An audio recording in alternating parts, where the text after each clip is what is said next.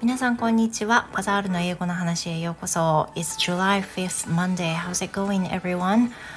Today I want to talk about one student who was the first time for me to teach. 今日はですね、初めましての生徒さんだった方がいらっしゃって、その方との、関わりの中で感じたことをねシェアしたいと思って撮っております。 So today I'm going to talk about the student who I taught English for the first time, and the man who works as an engineer and has been working from home for over a year. That's what he said. And then he also said that he has been many countries. He has been so many countries for his lifetime. For a business trip, for example, and mainly he's been to Southeast Asian countries, which is Vietnam, Indonesia, Singapore, or things like that. And during the pandemic, he's not been able to go to those countries on business.So that he decided to restart studying English by himself. Otherwise, he will not be able to speak English as he used to.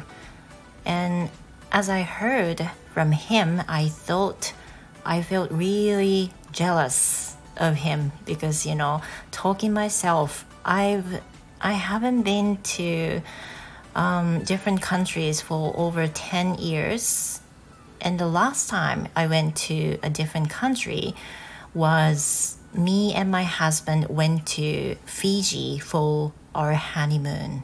That was the only time we've been to foreign countries.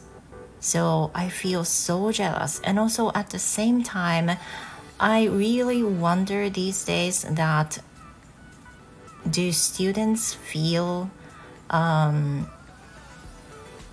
feel happy with me, feel happy with the teachers who haven't been to foreign countries such a long time, like over 10 years. I really wonder about this. But, I also know that it's meaningless to regret or sigh what I cannot do or experience now. I just can't do what I can do, right? But,I just have a wonder for this. さて、話したことをね少し、日本語でも話しますと、今回初めて受講してくださった生徒さんがいらっしゃって、でその方はずっとそのリモートで、1年以上コロナの関係で1年以上リモートで働かれているということだったんですけれども、その仕事の関係で東南アジア諸国にね行くことが多いんだっていう話をしてくださったんですよ。で、どのぐらい国に行ったことがあるんですかって、何カ国ぐらい行ってらしたんですかっていうふうな話を聞いたら、10ぐらいですかねっていうふうなことで、なんかもう聞いて本当に羨ましいなって、いい経験をされてるなと思っていたんですけど、でね、私はというともう10年以上海外に行ったことがなくって、最後行ったのいつだっけって思ったら、なんとね私と主人がその新婚旅行で行ったフィジーがラストなんですよ。でそれはもう息子が生まれる前にもちろんなるんで、13年以上前っていうことになるんですよね。